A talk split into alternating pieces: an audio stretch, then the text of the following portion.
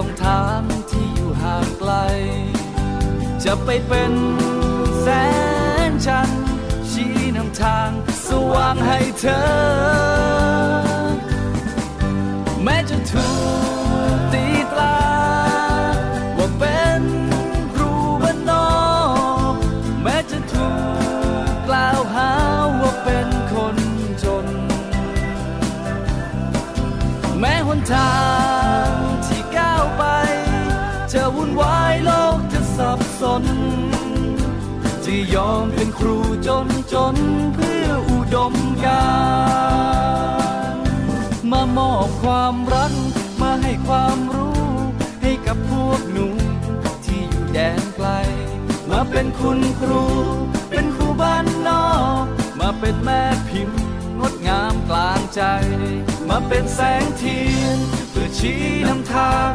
ข้าราชการกำลังจะถูกลืม มาเป็นคุณครูที่อยู่ป่าเขาผู้มีลำเนาไม่เคยจะหวนคืน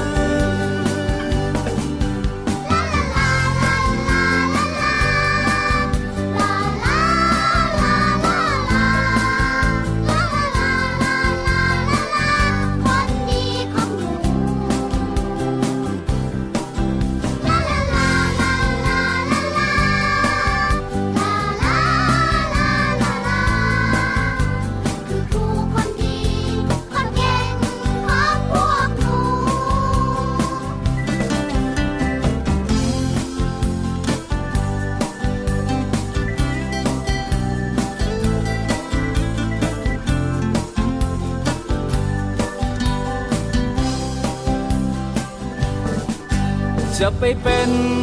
แสงดาวช่วยส่องทางที่อยู่ห่างไกล จะไปเป็นแสงจันทร์ชี้นำทางสว่างให้เธอ แม้จะถูกตีตราว่า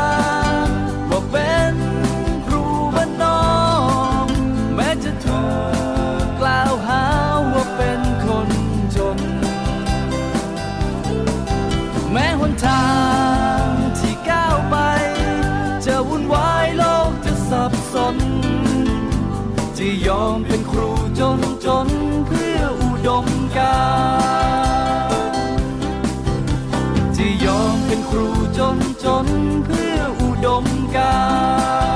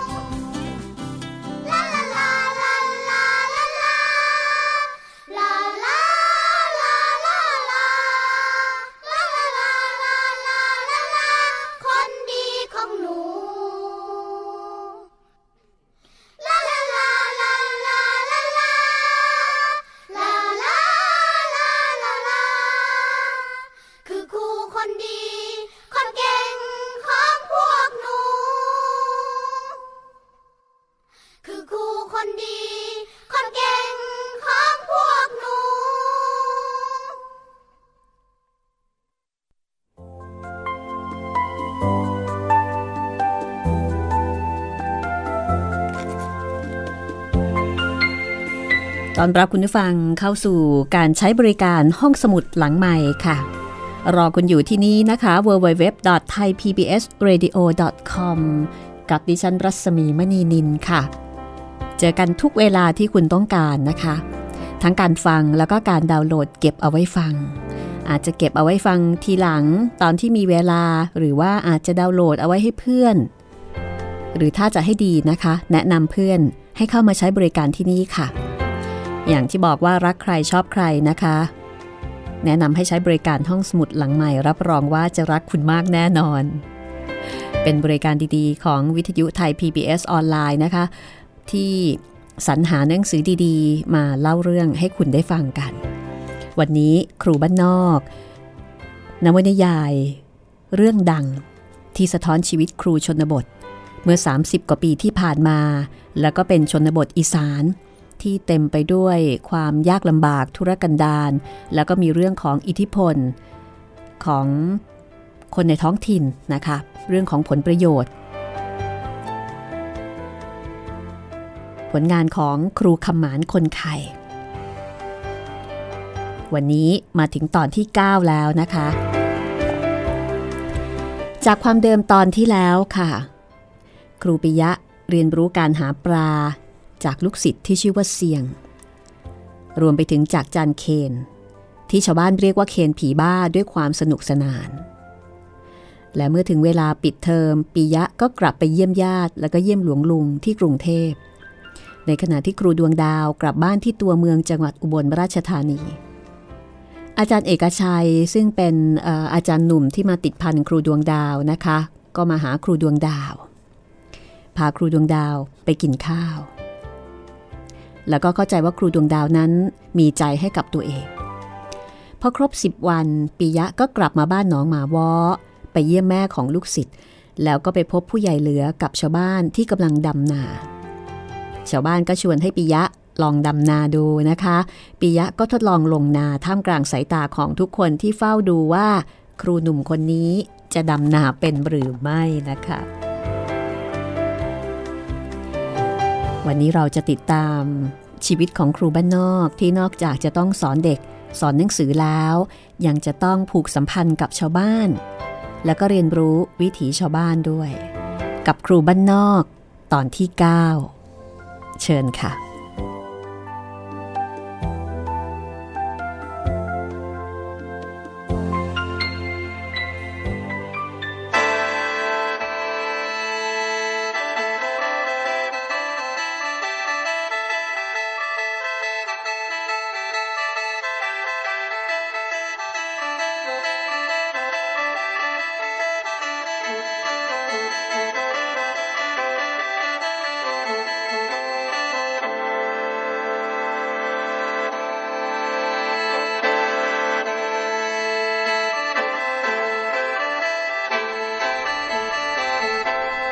รูปิยะบอกว่า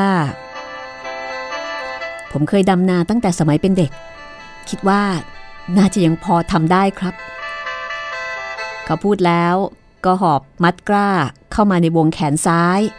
มือขวา ถอดต้นกล้าออกมาสองต้น คือถอดออกมาจากมัด แล้วก็ก้มลง ใช้นิ้วหัวแม่มือ กดรากของต้นข้าวลงในดินอ่อนๆ เว้นระยะห่างระหว่างต้นแล้วก็ระหว่างแถว เท่ากันกับที่พยอมทำเอาไว้คือห่างกันประมาณต้นละหนึ่งฟุต พยอมเห็นแล้วก็เอ่ยขึ้นด้วยความชื่นชมบอกว่า คุณครูก็ดำนาเป็นปิยะดำนาจนหมดกล้าไปหนึ่งมัดก็หยุด เพราะว่ารู้สึกปวดหลังปวดเอวที่ต้องก้มนานๆ ก่อนที่เขาจะเดินไปเยี่ยมนาอื่นในบริเวณใกล้เคียง ผู้ใหญ่เหลือก็ขอให้อยู่กินข้าวกลางวันด้วยกัน วันนี้มีลาบเทา กับแกงเห็ดละโงก คุณผู้ฟังรู้จักเห็ดละโงกไหมคะ ตอนไปเดินป่าแถวอีสาน เคยกินค่ะ เป็นเห็ดสีเหลืองๆแล้วก็มีเมือกเหนียวๆนะคะ ก็เป็นเห็ดพื้นบ้าน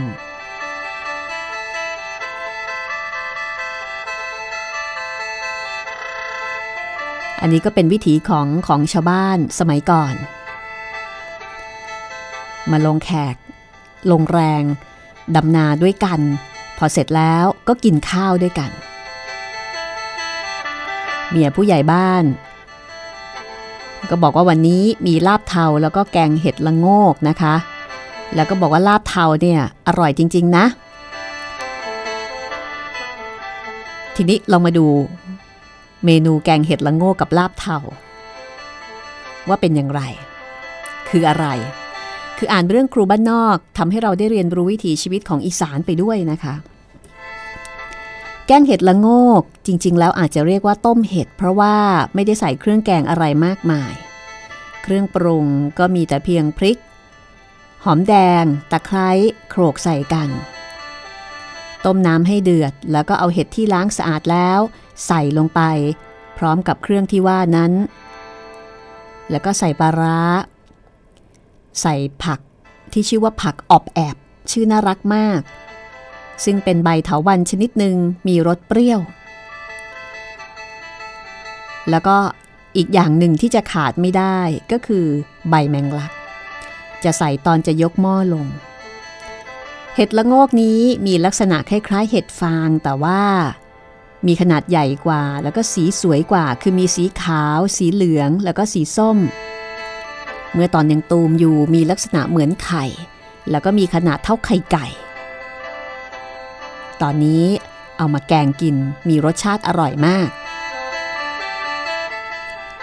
อาหารอีกอย่างในวันนี้ก็คือลาบเทาลาบเทาคืออะไร ลาบเทาแตกต่างไปจากลาบเนื้อสัตว์อื่น ๆ อย่างมากมายค่ะ สำหรับเทา เทาในที่นี้คือตะไคร่น้ำอย่างที่เป็นเส้นสีเขียว งามเหมือนเส้นผม เชื่อกันว่ามีโปรตีนสูงมาก กินกันมาตั้งแต่ครั้งสมัยปู่ย่าตาทวด คือชาวบ้านก็ไม่ได้รับรู้หรอกนะคะว่า มีคุณค่าทางอาหารอย่างไร อันนี้มาพิสูจน์กันทีหลัง แต่ก็เป็นวิถีชาวบ้านเป็นภูมิปัญญาชาวบ้านที่กินกันเรื่อยมา วิธีปรุงราบเทาก็ทำง่าย ๆ ก็คือเอาเทาหรือว่าตะไคร่น้ำอย่างที่เป็นเส้นสีเขียวเนี่ย เอามาล้างให้สะอาดคำว่าสะอาดของชาวบ้านก็คือ ไม่มีสิ่งอื่นใดเจือปนอย่างเช่น โครน หรือว่าโครนดินอะไรต่างๆเนี่ยนะคะสำหรับเชื้อโรคต่างๆ นั้นเมื่อมองไม่เห็นก็ถือว่าสะอาดใช้ได้ จากนั้นก็เอาเทาหั่นเป็นท่อนสั้นๆ พอที่จะเอาช้อนตักกินได้ ตับน้ำพริกปลาซึ่งเรียกว่าป่นปลา แล้วก็เอาป่นปลาเนี่ยคลุกกับเทา ใส่พริก หัวหอมตามใจชอบ และที่สำคัญก็คือใส่มะเขือคืน ซึ่งกินคู่กับลาบเทาเนี่ยจะเข้ากันดีนักแหลเป็นกับข้าวพื้นบ้านง่ายๆ เป็นพืชพันธุ์ในท้องถิ่น แล้วก็มีสมุนไพรเพียบนะคะ ทุกคนนั่งล้อมวง กินข้าวบนพื้นเถียงนา ซึ่งทำด้วยฟากไม้ไผ่ปิยะกินข้าวอร็ดอร่อยมากเป็นพิเศษ เพราะความหิว และทุกคนก็กินกันอย่างอร็ดอร่อย พยอมกินอิ่มก่อนใคร จนเมียผู้ใหญ่บ้านตั้งข้อสังเกตว่า พยอมคงจะอิ่มใจที่มีคนมาช่วยดำนา หรือคุณครูว่าอย่างไร ผมก็อิ่มใจเหมือนกันครับ ที่ได้มาช่วยดำนา แล้วก็มาร่วมวงกินข้าวด้วยปิยะก็ตอบกลับไปด้วยอารมณ์เบิกบานทำเอาพยอมถึงกับหน้าแดงเรือ ต้องบอกคุณผู้ฟังว่าในเรื่องนี้เนื่องจากว่าคนเล่าเนี่ยไม่ได้เป็นคนอีสานนะคะ ถ้าทำสำเนียงอีสานก็เกรงว่าอาจจะผิดเพี้ยนไป ก็ขออนุญาตเล่าเฉพาะใจความว่าตัวละครเนี่ยเขาพูดกันว่าอย่างไร แต่จริง ๆ แล้วก็โปรดจินตนาการนะคะ ว่าในความเป็นจริงตัวละครก็จะพูดอีสานใส่กัน เย็นวันเดียวกันค่ะปิยะก็กลับมานั่งดูต้นพริกต้นมะเขือ แล้วก็ขาตะไคร้ซึ่งกำลังแตกหน่อแตกใบ กินข้าวอิ่มแล้วก็เอากีตาร์มาเล่นเพลงสมัยใหม่ เล่นได้สี่ห้าเพลงก็เอาพินมาเล่นเพลงพื้นบ้าน วันนี้ เจ้าเสียงไม่มาใส่เบ็ด ซึ่งปิยะคิดว่าคงจะมีธุระมาก หรือไม่ เจ้าหนูน้อยอาจจะเบื่อการหาปลาบ้างก็ได้ จากนั้นฝนก็ตั้งเขามาอีก ชั่วครู่ก็ตกลงมาอย่างหนักและไม่มีท่าว่าจะสงบตามลักษณะของฝนที่มาพร้อมกับดีเพรสชันจากทะเลจีน คืนนั้น ครูหนุ่มเข้านอน แล้วก็นอนฟังเสียงฝนจนหลับไป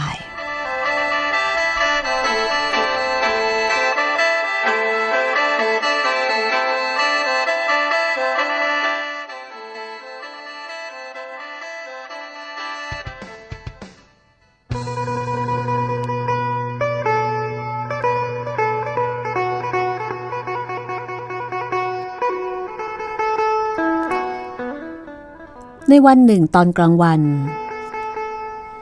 ในขณะที่ ใครๆกำลังก้มหน้าก้มตาอยู่กับงานในไร่นา เจ้าเสียง ลูกศิษย์ของครูปิยะ ที่เคยมาใส่เบ็ดแล้วก็มานอนกับครูปิยะ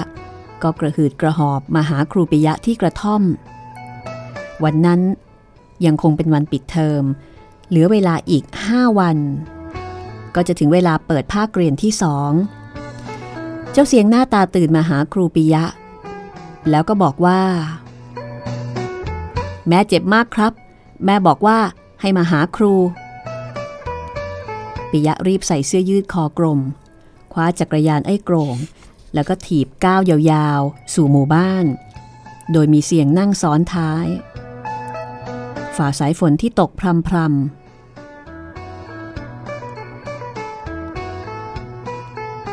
เมื่อไปถึงบ้าน ก็พบว่าแม่คำแม่ของเจ้าเสียงกำลังนอนครวญครางด้วยความเจ็บปวด แล้วก็มีหญิงแก่คนหนึ่งนั่งเฝ้าดูอยู่ข้างๆ ปิยะนั่งลงใกล้ ๆ กับคนป่วย แล้วก็ถามว่า ปวดตรงไหนบ้างแม่ทำใจดีๆไว้ เดี๋ยวผมจะไปตามหมอให้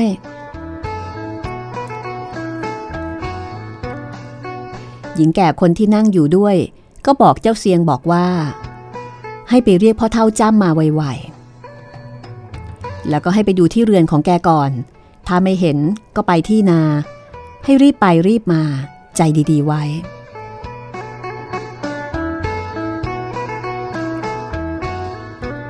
ปิยะก็ถามว่า เจ็บแบบนี้มาตั้งแต่เมื่อไหร่ ปิยะถามพรางกวาดสายตาดูขวดยาที่เขาซื้อมาให้ ซึ่งเหลืออยู่เพียงครึ่งขวด แล้วก็หันไปทางเจ้าเสียง ไปตามเท่าจ้ำมาก็ดีเหมือนกัน ไปสิเสียง ปิยะคิดว่าในภาวะเช่นนี้ หมออะไร ก็ย่อมจะเป็นผู้วิเศษสำหรับผู้ป่วยทั้งนั้น เขากวาดสายตาดูขวดยาที่เขาซื้อมาให้ ที่ตอนนี้เหลืออยู่เพียงครึ่งขวด เจ้าเสียงรีบเพ่นลงจากบ้านโกยแนบไปในสายฝนโดยปราศจากร่มหรือว่าสิ่งกันฝนใด ๆ ปิยะเองไม่ใช่หมอแต่ก็พยายามวิเคราะห์อาการของแม่เจ้าเสียง ด้วยความรู้ของครูปกศสูงที่มีอยู่ ตอนแรกเขาคิดว่าแม่คำน่าจะเป็นโรคขาดสารอาหาร ซึ่งเป็นโรคที่พบเห็นได้โดยทั่วไปของคนในหมู่บ้านนี้ แต่สิ่งที่เขาไม่อาจจะคาดเดาได้ คืออาการปวดที่ต้นขาอย่างรุนแรงของแม่เจ้าเสี่ยง ซึ่งเขาไม่รู้ว่า มันเกิดมาจากอะไร ในแวบหนึ่งของห่วงความคิด เขานึกถึงหมอ และหมอที่อยู่ใกล้ที่สุดในละแวกนั้นก็คงไม่ใช่ใครอื่น นอกจากหมอสมบัติ หมอเถื่อน ผู้เป็นที่พึ่งของชาวบ้านตำบลผักอีหีม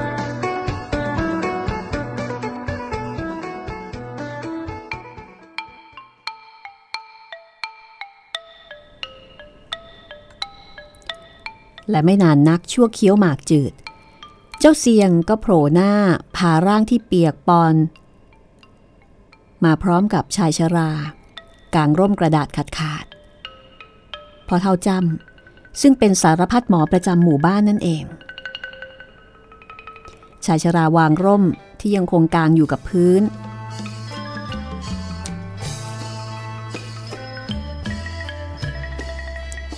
นั่งลง แล้วก็วางห่อยารากไม้ข้างๆ แม่คำพรางถามว่ามันเจ็บตรงไหนอีกล่ะ แม่คำเอามือชี้ตรงหัวเขา่า แล้วก็ร้องครางเบาๆ คือชี้บริเวณเหนือหัวเข่าปิยะเจ้าเสียงแล้วก็แม่สายนั่งเงียบ คอยดูว่าเท่าจ้ำจะจัดการกับความเจ็บปวดอย่างไร เอาไว้นี่ไปตักน้ำมาให้เต็ม เท่าจำบอกเจ้าเสียง แล้วก็ยื่นขันทองเหลืองใบที่เคยใส่ยารากไม้คราวก่อนให้ พอได้น้ำมาเต็มขันแล้ว เท่าจำก็รีบเอาขันน้ำมาถือไว้ แล้วก็ยกขันทั้งสองยกขันด้วยมือทั้งสอง ตรงระดับอก นั่งพับเพียบบริกรรมคาถาทำปากขมุบขมิบ เป็นเวลาประมาณสองนาที ซึ่งในความเงียบอย่างนั้นมันช่างยาวนาน ราวกับสองชั่วโมงทีเดียว หลังจากนั้นก็เป่าลมลงไปในน้ำที่เต็มขันสามที โดยเป่าลักษณะเวียนขวา เสร็จแล้วก็ยกขันน้ำขึ้นเหนือหัวสามทีเช่นกัน เสร็จพิธีเสกน้ำศักดิ์สิทธิ์แล้ว เท่าจำก็อมน้ำนั้นเข้าปาก แล้วก็เป่าลงตรงเหนือเข่าของแม่คำซึ่งเป็นบริเวณที่มีอาการเจ็บปวดตามที่คนไข้บอก แล้วก็เป่าในลักษณะเวียนขวา สามทีสามรอบ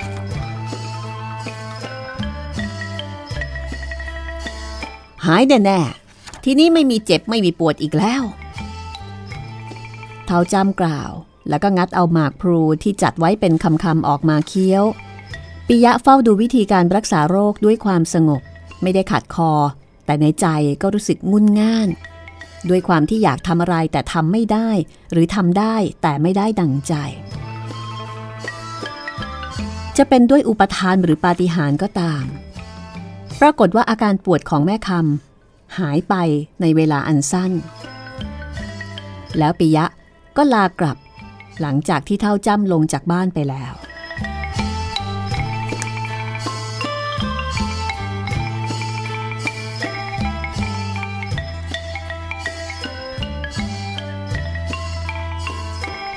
ในเวลาค่ำของวันเดียวกัน ปิยะเข้ามาในหมู่บ้าน แวะที่บ้านครูใหญ่ครู่หนึ่ง ถามข่าวคราวราชการ แล้วก็ถามถึงดวงดาวว่าเมื่อไหร่จะมา แต่เมื่อไม่ได้รับคำตอบที่แน่นอน เขาก็ออกจากบ้านครูใหญ่ แล้วก็ขี่จักรยานไอ้โกรงมาถึงบ้านแม่คำซึ่งตอนนั้นเป็นเวลาเข้าใต้เข้าไฟพอดี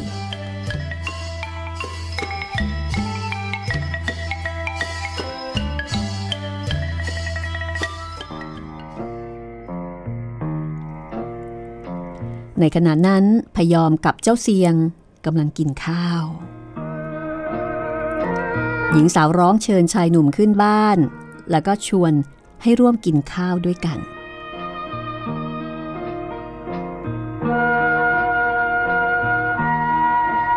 ก็เป็นธรรมเนียมคนไทยทุกภาคนะคะ ใครมาหาที่บ้านตอนที่กำลังกินข้าวก็ต้องชวนแขกกินข้าว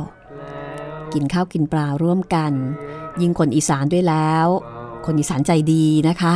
ก็จะให้ความสำคัญกับเรื่องกินใช่ไหมใครไปมาหาสู่ก็ ต้องชวนกินข้าวด้วย วันนี้ครอบครัวเล็กๆของพยอม กินอะไรกัน แล้วเรื่องราวจะเป็นอย่างไรต่อไป เดี๋ยวกลับมาฟังกันต่อค่ะ เสียงแทนมโหรี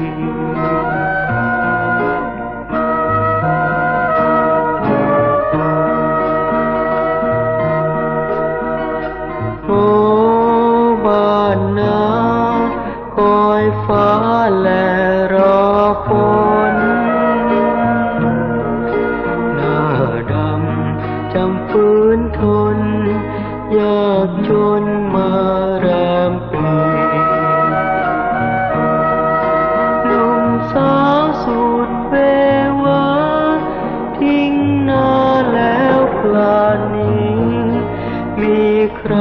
น้อยใหญ่ดี ถิ่นนี้อีสานตรง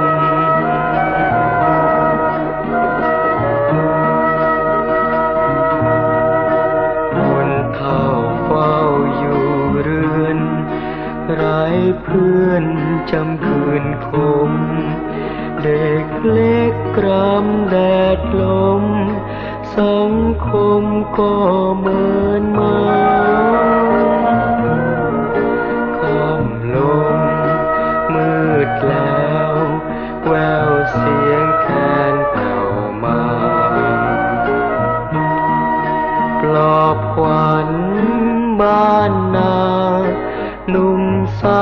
อย่าหมดหวัง มีเพียงหัวใจ และพลัง หยัดอยู่สู้ทุกทาง สร้างสรรค์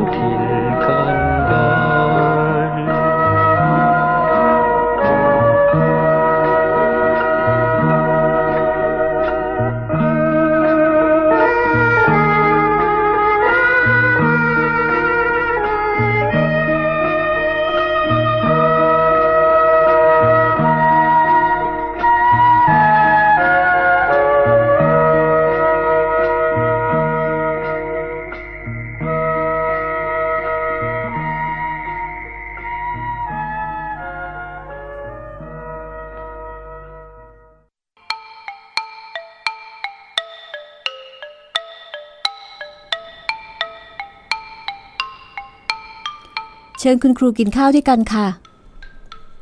พยอมร้องเชิญ ครูปิยะ ให้มาร่วมรับประทานอาหารด้วยกัน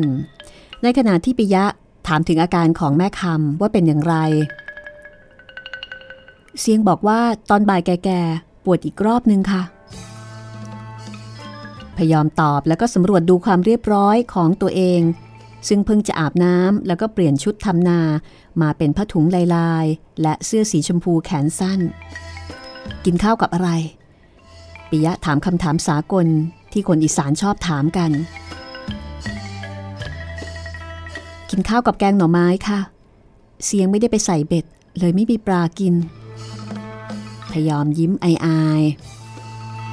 ๆแกงหน่อไม้ของชาวบ้านหนองหมาวอ เป็นอาหารหลักอย่างหนึ่งของผู้ที่ขาดแคลนเนื้อสัตว์ ไม่มีเนื้อสัตว์ใด ๆ ปนเลย วิธีการปรุงก็ง่าย เอาหน่อไม้สดๆ มาปอกเปลือกออก ฝานเป็นชิ้นยาวๆ บางๆ แล้วก็ต้มให้เดือด รินน้ำทิ้ง เพื่อไม่ให้ขมจัด จากนั้นก็เอาเครื่องแกงใส่ลงไปสำหรับเครื่องแกงก็ไม่ได้มีอะไรนอกจากปลาร้า พริกกับตะไคร้โขกกับหัวหอมเป็นเครื่องปรุงรส น้ำแกงมีลักษณะพิเศษก็คือต้องเป็นน้ำย่านาง ต้นย่านางเป็นพืชเถา ใบสีเขียวแก่ รูปร่างเหมือนขนนกยาวประมาณ 10 เซน เอาใบย่านางจำนวนประมาณสักหนึ่งกำมือเต็มๆ เอามาขยี้ใส่จนกระทั่งน้ำเนี่ยเป็นสีเขียวแล้วก็ข้น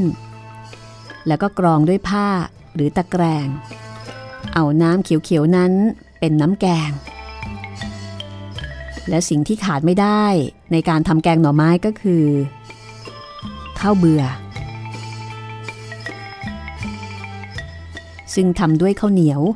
แช่น้ำให้อ่อน แล้วก็ตำให้ละเอียด บางคนอาจจะมีการฝานข้าวโพดดิบๆ ใส่ลงไปแทนข้าวเบื่อ แล้วก็สำหรับ สิ่งอื่นๆ ที่อาจจะเอาใส่ปะปนลงไป ในแกงหน่อไม้ก็อาจจะมีผัก อย่างเช่น ยอดฟักทอง ดอกฟักทอง ผักชะอมที่ชาวบ้านเรียกว่า ผักขาาเห็ด แมงจีนูน หรือว่าไข่มดแดง ถ้าดูจากคุณค่าทางอาหารแล้ว แกงหน่อไม้ก็คงไม่แตกต่างอะไรจากการกินผักเปล่าๆ โดยไม่มีเนื้อสัตว์ ซึ่งถ้ากินเป็นประจำก็อาจจะเป็นสาเหตุของโรคขาดสารอาหารได้ปิยะซึ่งกินข้าวมาแล้วปฏิเสธที่จะร่วมวงด้วย เขาสอบถามอาการของแม่คำจากเจ้าตัว แล้วก็นั่งคุยอยู่กับเสียงและพยอมจนกินข้าวเสร็จเรียบร้อย แล้วก็เตรียมตัวจะลงจากบ้าน เพราะว่าฝนทำท่าจะตั้งเขามาอีก คราวนี้ความเจ็บปวดของแม่คำเลื่อนลงมาที่บริเวณใกล้ ๆ หัวเข่าข้างขวา มีเลื่อนได้ด้วย แม่คำร้องครวญครางทำให้เพื่อนบ้านอย่างผู้ใหญ่เหลือทิดจอม แล้วก็เมีย อุ้มลูกอ่อนขึ้นมาดู ในขณะที่เสียงและพยอม ก็มีสีหน้ากระวนกระวาย ผู้ใหญ่เหลือบอกให้พยอมไปตามพ่อเท่าจ้ำมาอีกเช่นเคย เมื่อพยอมลงเรือนไป ปิยะก็เกิดความคิดขึ้นมาว่า เขาควรจะทำอะไรสักอย่าง ชายหนุ่มลงจากบ้านไป โดยไม่มีใครสังเกตเห็นนอกจากเจ้าเสี่ยง ปิยะถีบจักรยานออกนอกหมู่บ้าน มุ่งหน้าสู่บ้านโคกกลาง ตามเส้นทางไปอำเภอ เขาจำได้ว่าหมอสมบัติอยู่ที่นั่น ระยะทาง 9 กิโลเมตร บนเส้นทางลูกรังเงินผัน อาจจะต้องใช้เวลาเป็นชั่วโมง แต่ชายหนุ่มรู้สึกว่าเขาจะต้องไปตามหมอสมบัติมาให้ได้ในคืนนี้ จักรยานไอ้โกรงของเขาไม่มีโคมไฟข้างหน้า ชายหนุ่มใช้ไฟฉายแทน ระหว่างทางเขาสวนกับชาวบ้านหลายคนที่กำลังกลับจากนา หลายคนที่กำลังไปใส่เบ็ด แล้วก็หลายคนที่กำลังเตรียมตัวไปหาปลา โดยวิธีใช้ไฟส่อง แล้วก็เอามีดฟัน บางคนก็อุ้มลูกจูงควาย หาบครุหาบตะกร้าอย่างเร่งรีบ ระหว่างบ้านหนองหมาวอกับบ้านโคกกลาง เป็นทุ่งนาและป่าละเมาะ มีบ้านผักอีฮีนอยู่กลางทาง ในความมืดและความเงียบ เสียงโซ่จักรยานไอ้กรงดังแก๊ดแก๊ดตามจังหวะที่ล้อหมุน มีเสียงกบเสียงเขียด ร้องเป็นเพื่อนระหว่างทางปิยะรีบเร่งความเร็วขึ้น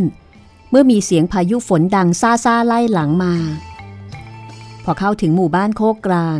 เขาก็ถามหาบ้านหมอสมบัติ แล้วก็มุ่งตรงไปยังบ้านหลังนั้น ทันทีที่ปิยะลงจากจักรยาน ฝนก็โปรยเม็ดลงมา บ้านหมอสมบัติใช่ไหม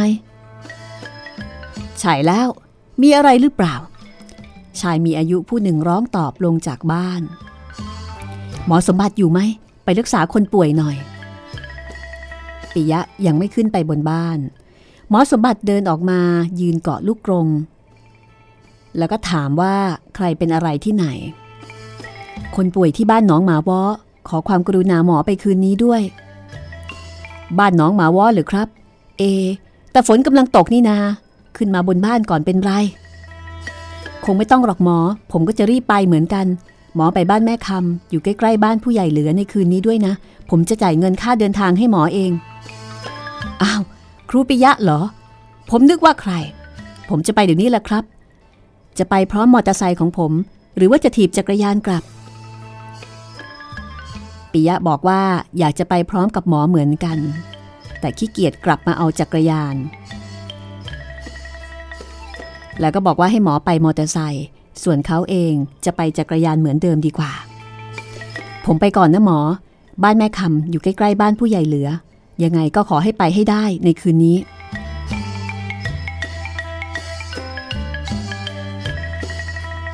หมอสมบัติบอกว่า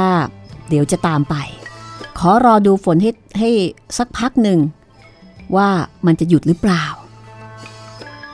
ปิยะก็กำชับกำชา บอกว่ายังไงยังไงเนี่ยก็ขอให้ไปให้ได้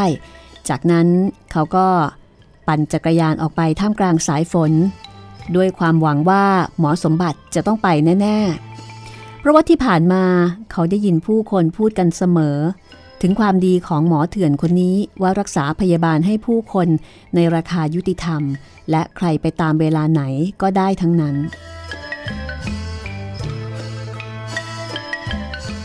เวลาประมาณสามทุ่มเศษ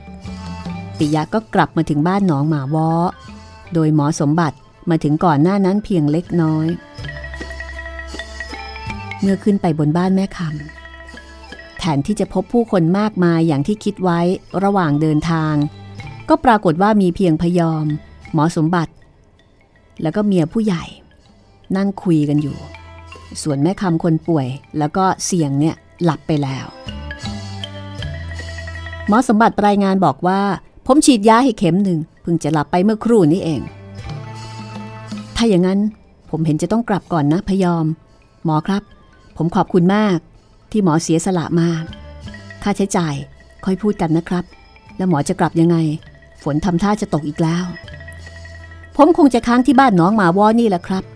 หมอสมบัติยิ้มให้กับปิยะ แล้วก็หันไปทางพยอม ตามปกติผมมาที่นี่ ก็พักที่บ้านลุงจานเกิลคุณครูจะกลับเดี๋ยวนี้หรือคะ หนูขอบคุณคุณครูมากค่ะ ที่เอาใจใส่ แล้วก็ไปตามหมอมาให้แม่ ไม่เป็นไรหรอกครับ ผมถือว่าเป็นหน้าที่อย่างหนึ่ง หน้าที่ของครูที่จะช่วยเหลือผู้ปกครองนักเรียน หมอครับ แม่ผู้ใหญ่ครับ ผมกลับก่อนแล้วครับ แม่ผู้ใหญ่ก็บอกว่า แม่ก็จะกลับเหมือนกัน ให้หมออยู่เป็นเพื่อนกับพยอมก่อนแล้วกัน เมียผู้ใหญ่เหลือยิ้มอย่างมีเลสไนยหลังจากที่ปิยะและเมียผู้ใหญ่เหลือ ลงจากบ้านแล้วก็เหลือแค่พยอมกับหมอสมบัติอยู่กันสองคน โดยมีแม่คำแล้วก็เสียงนอนหลับอยู่ห่างๆสามทุ่มกว่าๆในชนบท เป็นเวลาที่เรียกได้ว่าดึกสงัด คนที่ไปใต้กบใต้ปลาก็กลับมาจากทุ่งนา แล้วก็เข้านอน เอาแรงเพื่อที่จะต่อสู้กับงานหนักในวันรุ่งขึ้น แสงไฟตะเกียงน้ำมันก๊าซส่องต้องใบหน้านวลงามของหญิงสาวให้เด่นขึ้นในความมืด ตั้งแต่วันงานกินดองที่บ้านลุงจานเกิลผมยังไม่มีโอกาสได้พบพยอมอีกเลย ไม่รู้ว่า ผมไปทำอะไรอยู่ที่ไหน อบคุณค่ะ ที่หมอมา ถ้าไม่ได้ครูไปตามหมอมา หมอคงไม่มาแน่ ยังไม่รู้ว่า จะได้เงินจากที่ไหน เอามาจ่ายเป็นเงินค่ายาให้หมอ ถ้าผมรู้ว่าเป็นแม่ของพยอม ไม่ต้องให้ใครไปตามหรอก ผมมาเอง แล้วก็เรื่องเงินทอง พยอมอย่าวิตกเลยนะ ผมก็ไม่ใช่คนร่ำรวยที่ไหน มีอะไรก็ช่วยเหลือกันได้ผมคิดว่า ถ้าพยอมไม่รังเกียจ ผมจะมาที่นี่ทุกวัน จะมีใครว่าอะไรหรือเปล่า ใครเขาจะว่าอะไร นอกจากว่า หมอพูดล้อเล่นเท่านั้นล่ะ แล้วครูเขาไม่ว่าอะไรหรอ ถ้าผมจะมาที่นี่บ่อยๆ ครูที่ไหนกันจะว่า หญิงสาวถามประสาซื่อ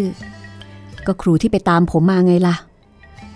หมอหนุ่มตอบแล้วก็เม้มริมฝีปาก มีท่าทีเครียดเครียดอ๋อ ครูปิยะ เขาจะว่าอะไร นอกจากว่าดีซะอีก ที่หมอมาทำให้แม่หายป่วย ไม่ ผมหมายความว่า เขามีอะไรกับพยอมหรือเปล่า พยอมเป็นคนสวย ใครๆ ก็สนใจที่จะช่วยเหลือ เขาคงไม่คิดเป็นอย่างอื่นหรอกค่ะ ฉันก็นับถือเขาเหมือนพี่ น้องชายก็เคยไปอยู่ไปกิน แล้วก็ช่วยเขาทำงานที่โรงเรียน คุยกันประมาณหนึ่งชั่วโมง หมอสมบัติก็ลากลับไป แล้วก็ไปนอนที่บ้านลุงจันเกิลแล้วก็บอกว่าพรุ่งนี้จะมาแต่เช้า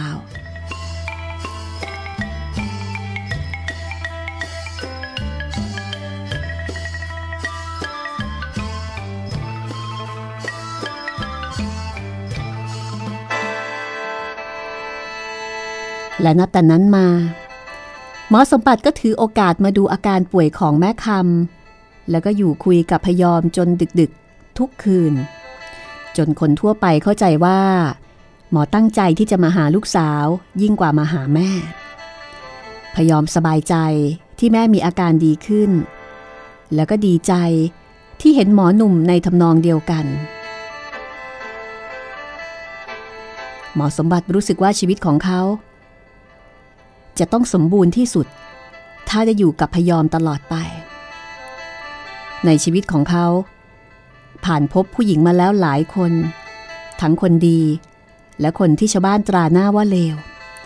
แต่พยอมมีอะไรบางอย่างที่ทำให้เขาต้องคิดถึงอยู่เสมอ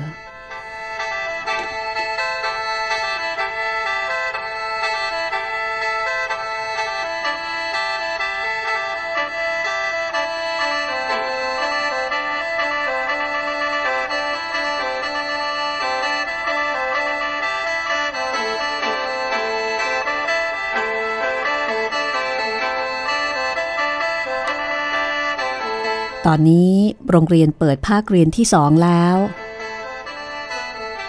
หลังจากที่ปิดให้เด็กๆ ไปช่วยพ่อแม่ดำนา ให้ครูบางคนได้กลับไปทำนา แล้วก็ให้ครูบางคนได้กลับไปเยี่ยมบ้าน เป็นเวลานานร่วมเดือน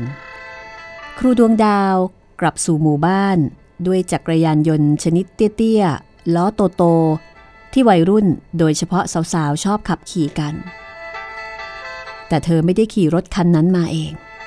คนที่อาสานำรถมาส่งถึงหมู่บ้านก็คืออาจารย์เอกชัย ซึ่งเฝ้าเพียรพยายาม ติดตามหญิงสาวตลอดเวลา โดยหารู้ไม่ว่าฝ่ายหญิงเริ่มที่จะรำคาญแล้ว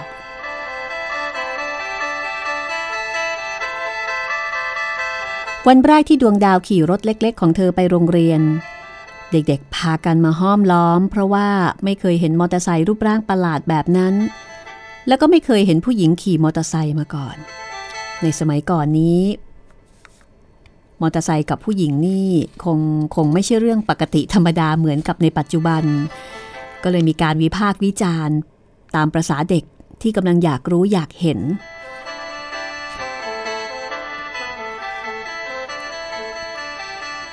พอดวงดาวมาถึง ก็ถามครูใหญ่ เกี่ยวกับโรงเรียน ได้ข่าวว่า เราจะได้โรงเรียนใหม่ จริงไหมคะคุณลุง หนูอยากจะให้สร้างเสร็จเร็วๆ จะได้แต่งห้องสวยๆ แข่งกับครูปิยะทำไมจะต้องมาแข่งกับผมด้วยล่ะครับปิยะหันมาเลิกคิ้วกับหญิงสาว ก็คุณชอบแต่งห้องไม่ใช่เหรอคะ ขนาดห้องอยู่กับพื้นอย่างนี้ คุณยังแต่งซะสวยงาม คุณปิยะคงจะเคยเรียนศิลปะสินะคะ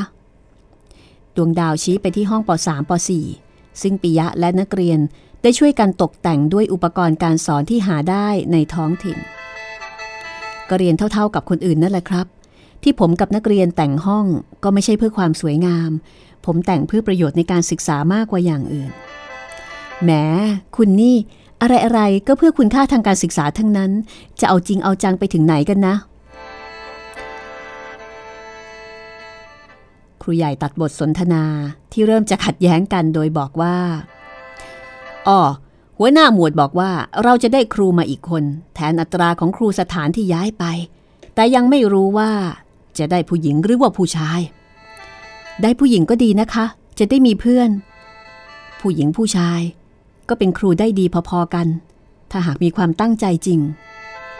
ปิยะกล่าวจบก็เคาะจอบให้สัญญาณของการขึ้นเรียนในภาคเช้า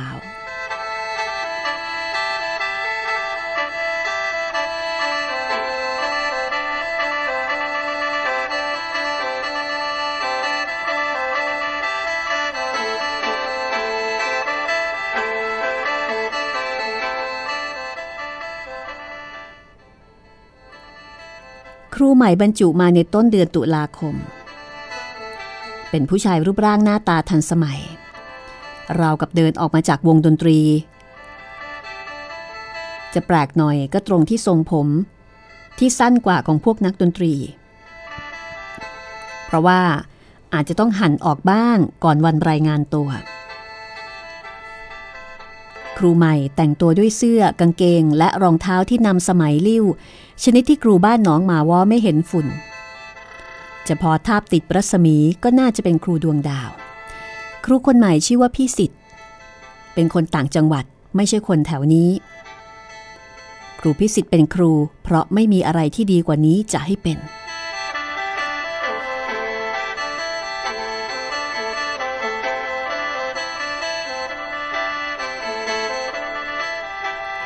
พิสิทธิ์พักคืนแรกที่บ้านครูใหญ่ แต่เนื่องจากไม่มีห้องหับเป็นสัดส่วนที่จะให้อยู่ได้ ครูใหญ่จึงไปฝากให้พักที่บ้านผู้ใหญ่เหลือ ซึ่งมีห้อง แล้วก็มีห้องน้ำห้องส้วม ตามที่เจ้าหน้าที่อนามัยได้มาแนะนำให้สร้างไว้เมื่อหลายปีมาแล้ว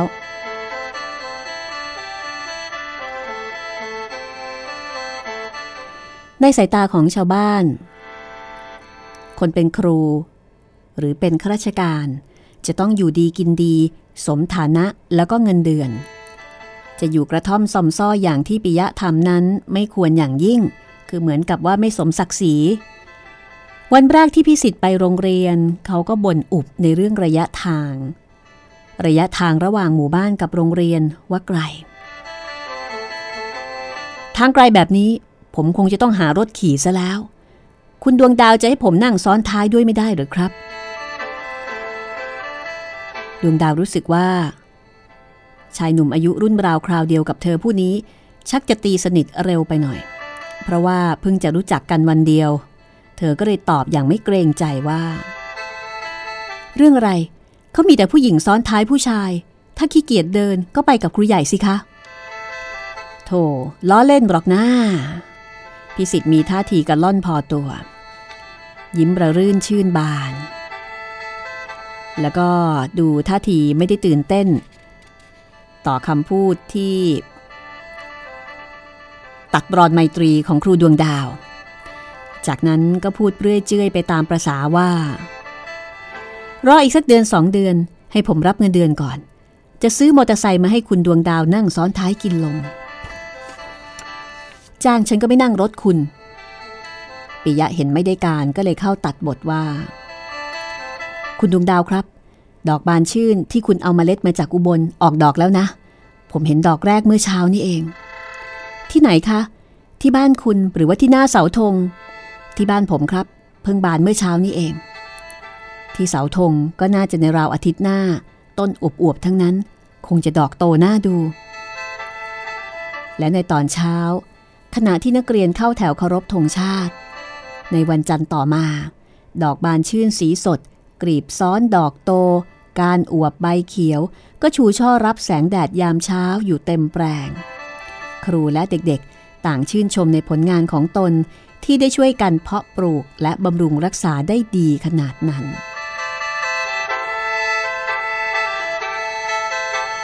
คุณดวงดาวนี่ก็เป็นคนรักธรรมชาติอยู่เหมือนกันนะ คุณพิสิทธิ์รู้ไหม ทั้งหมดนี้เป็นผลงานของคุณดวงดาวปิยะ พูดต่อหน้าครูพิสิทธิ์ครูใหม่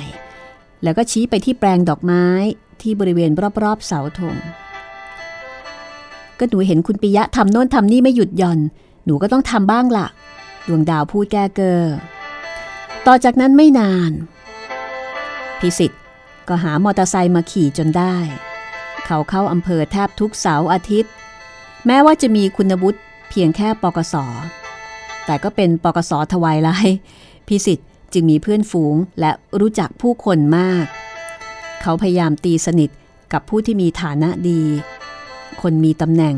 และคนมีหน้ามีตา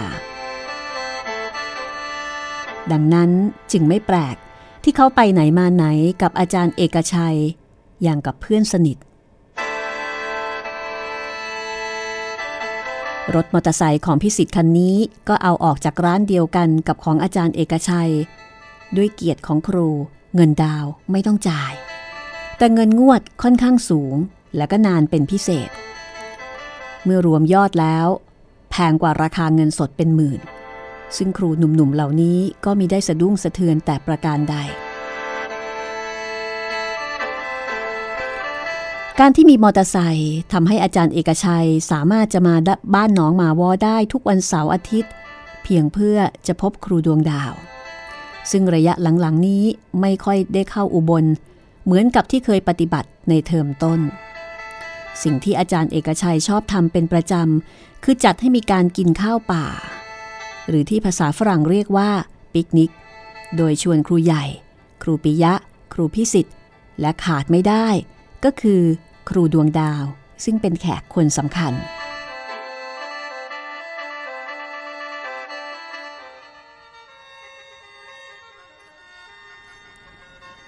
และนอกจากนั้น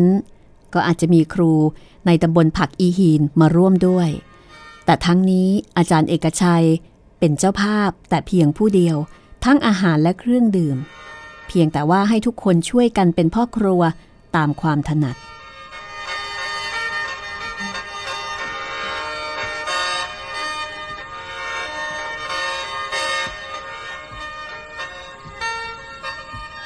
โรงเรียนบ้านน้องหมาวอตอนนี้ก็มีครูใหม่มาเพิ่มแล้ว ก็ดูมีชีวิตชีวามากขึ้น คึกคักมากขึ้น แล้วก็ดูเหมือนว่า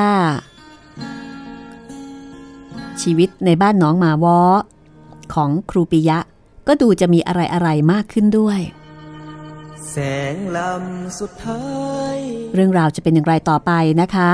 ติดตามต่อไปตอนหน้าตอนที่ 10 ครูบ้านนอกลงมา นกกาคืนขอบคุณเพลงประกอบนะคะ จากภาพยนตร์เรื่องครูบ้านนอกทั้ง 2 เวอร์ชันในเวอร์ชันปี 2521 แล้วก็เวอร์ชันปี 2553 แล้วก็ขอบคุณเพลงที่บรรเลงโดยพินอีสาน เพลงลายโปงลาง บรรเลงแคนอีสานนะคะ จากวงองคาพยพที่ใช้เป็นเพลงบรรเลงตอนเล่าเรื่องค่ะ แล้วก็ขอบคุณผู้ที่มาเยี่ยมชมทุกๆทท่าน วันนี้หมดเวลาของห้องสมุดหลังใหม่แล้ว สวัสดีค่ะดอกคูณก็เหงาแค้นเป่าลำเศร้าโศกาโป่งล่างบูดพินแล่นเล่นงานสิ้นเพลงลา ดอกจานร่วงหล่นกลางนา น้ำตาอีสานหลัง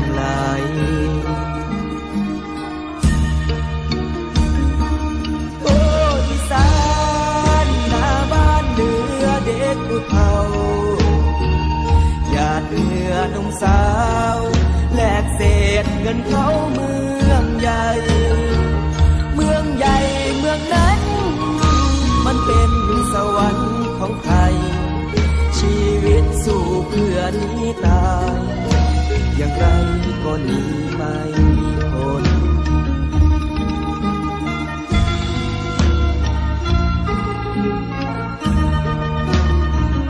แสงเอ่ยแสงดาว ร่างพราวเป็นเพื่อนท้องฟ้า แรงแสงศรัทธา คนดีหานกล้าทุกคน เพื่อลบน้ำตา ประชานิยมจำนนเพื่อผู้ยากไร้ทุกคน สู้จนหมดลมหายใจ